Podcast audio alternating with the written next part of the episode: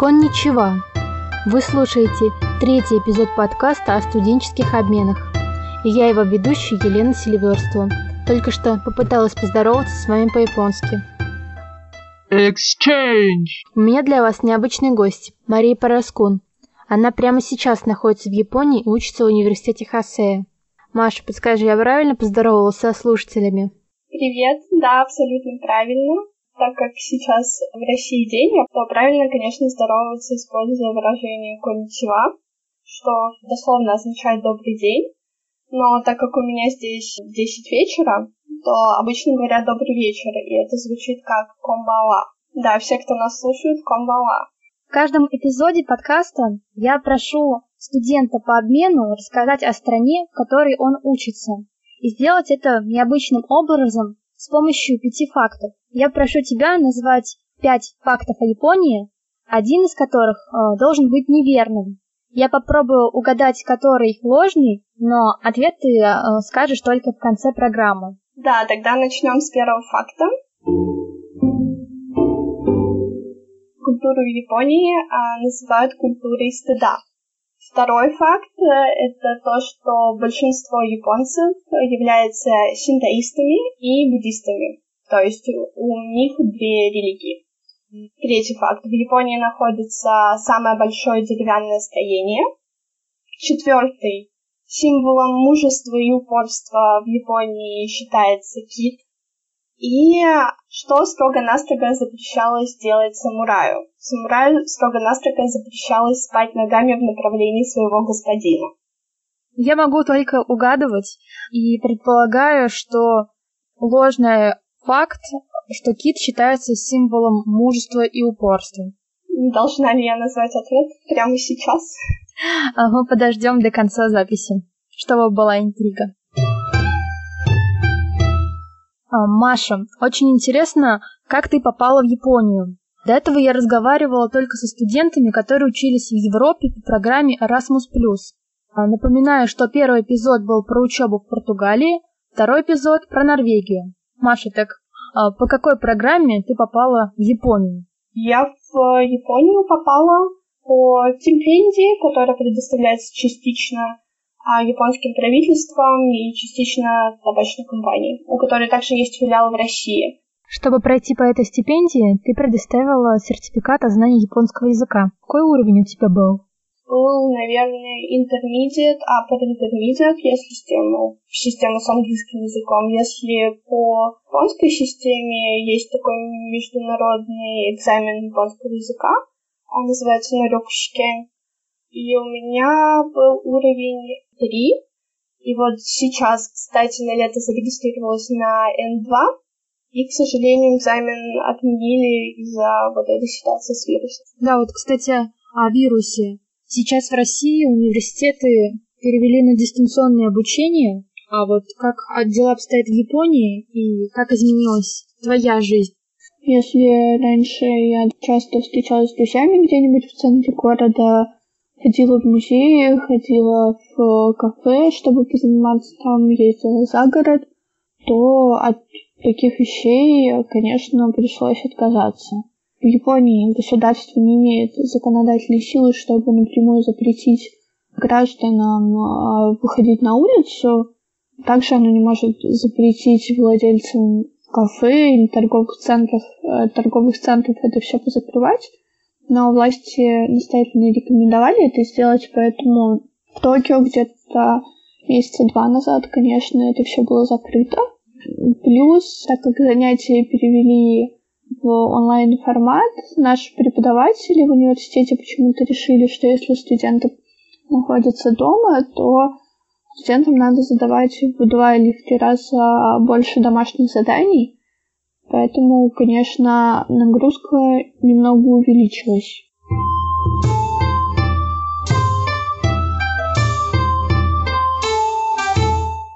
Напоминаю, что вы слушаете подкаст о студенческих обменах. С нами Мария Параскун, студентка Восточного факультета. И сейчас она учится в Японском университете Хасея. Маша, я знаю, что ты успела съездить по обмену не только в Японию, но и в США. Предлагаю сравнить эти две страны. И начнем с учебы. Чем отличается обучение в США от обучения в Японии? На самом деле, если сравнивать а, образовательную систему США и образовательную систему Японии, то у них намного больше общего, чем если бы мы сравнивали эти две образовательные системы с а, российской. Хорошо, давай тогда сравним с Россией. Главное различие, я буду сейчас говорить за восточный факультет исключительно, практически все дисциплины в Японии и в США, они являются дисциплинами по выбору. То есть, конечно, есть какой-то список предметов в зависимости от а, направления обучения, который студент выбрал, который необходимо взять в течение четырех лет обучения. Но большинство, конечно, курсов, они являются выборочными. И свое расписание можно составлять и компоновать его как угодно. В одном семестре можно учиться, не знаю, три раза в неделю, а в другом семестре можно учиться шесть дней в неделю. Это все зависит от студента.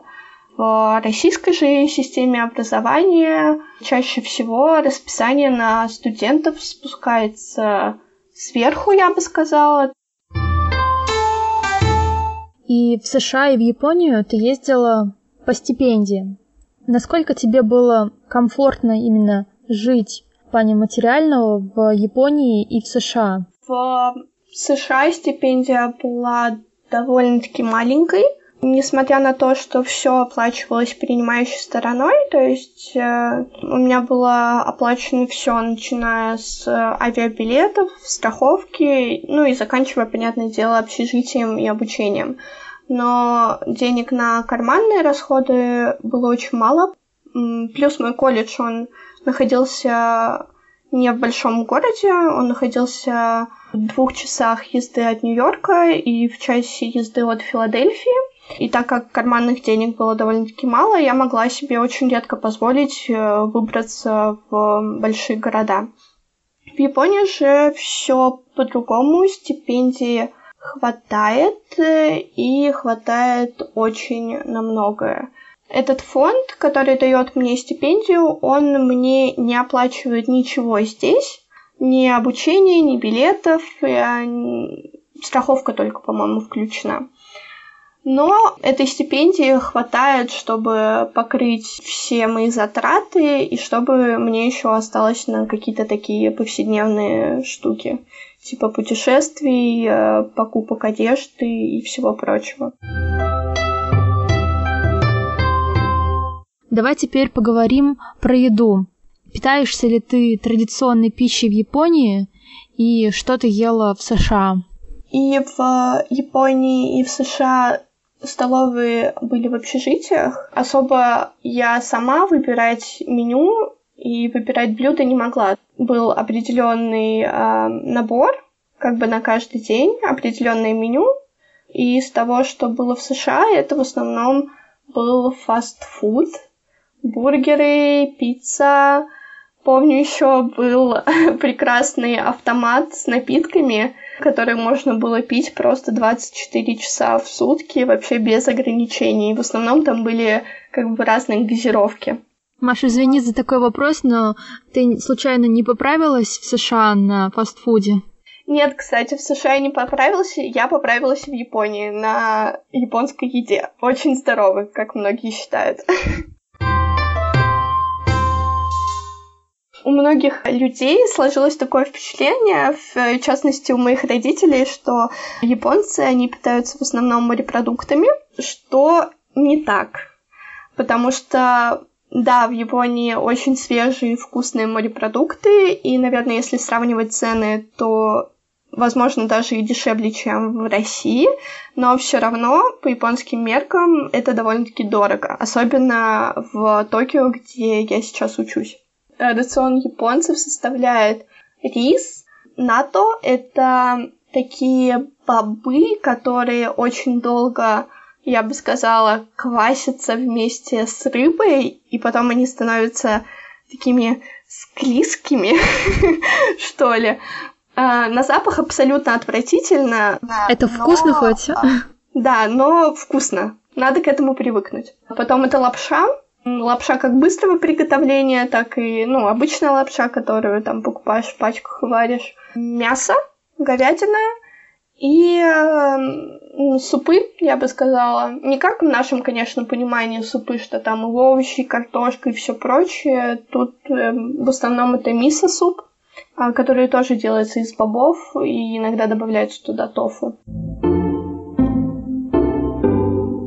Exchange. Маша, ты пока мой самый опытный студент по обмену, с которым я разговаривала. Съездила на год в США и Японию. Объясни, для чего ты это делаешь? Ведь, наверное, для тебя обмен значит что-то большее, чем просто учиться за границей.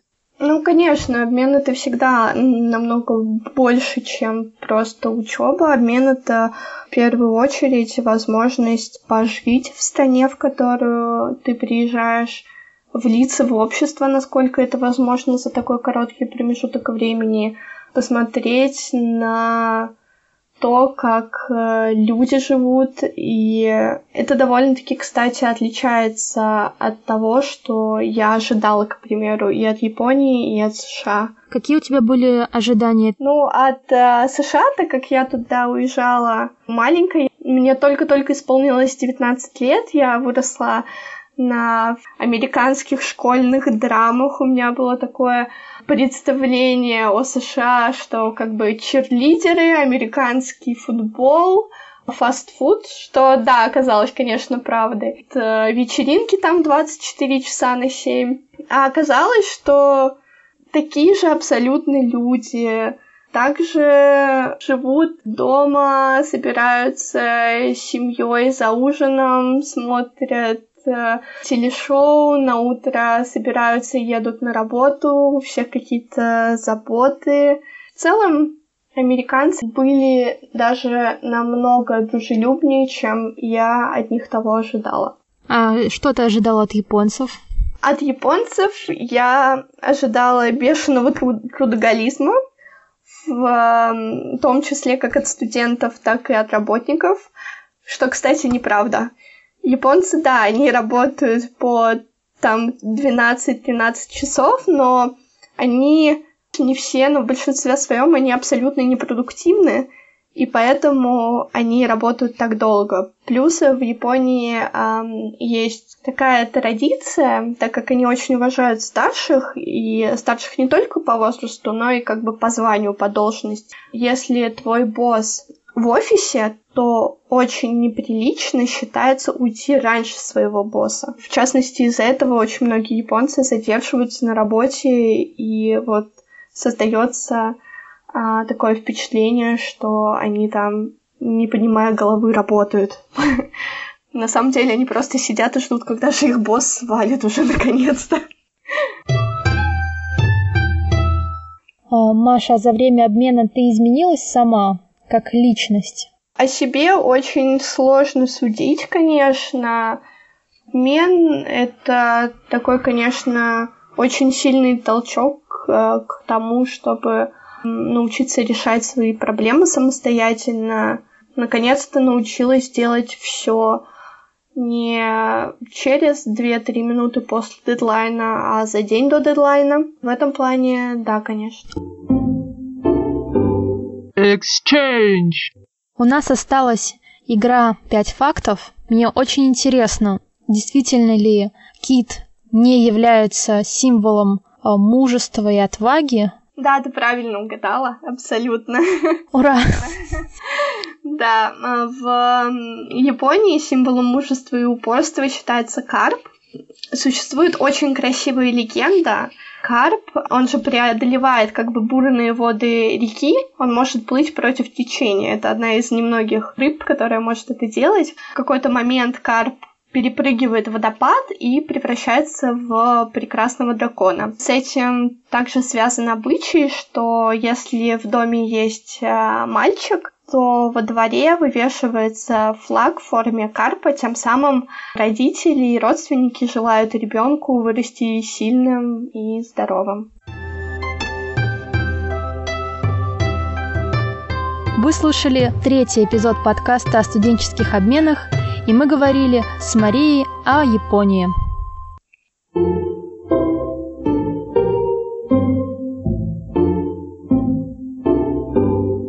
Exchange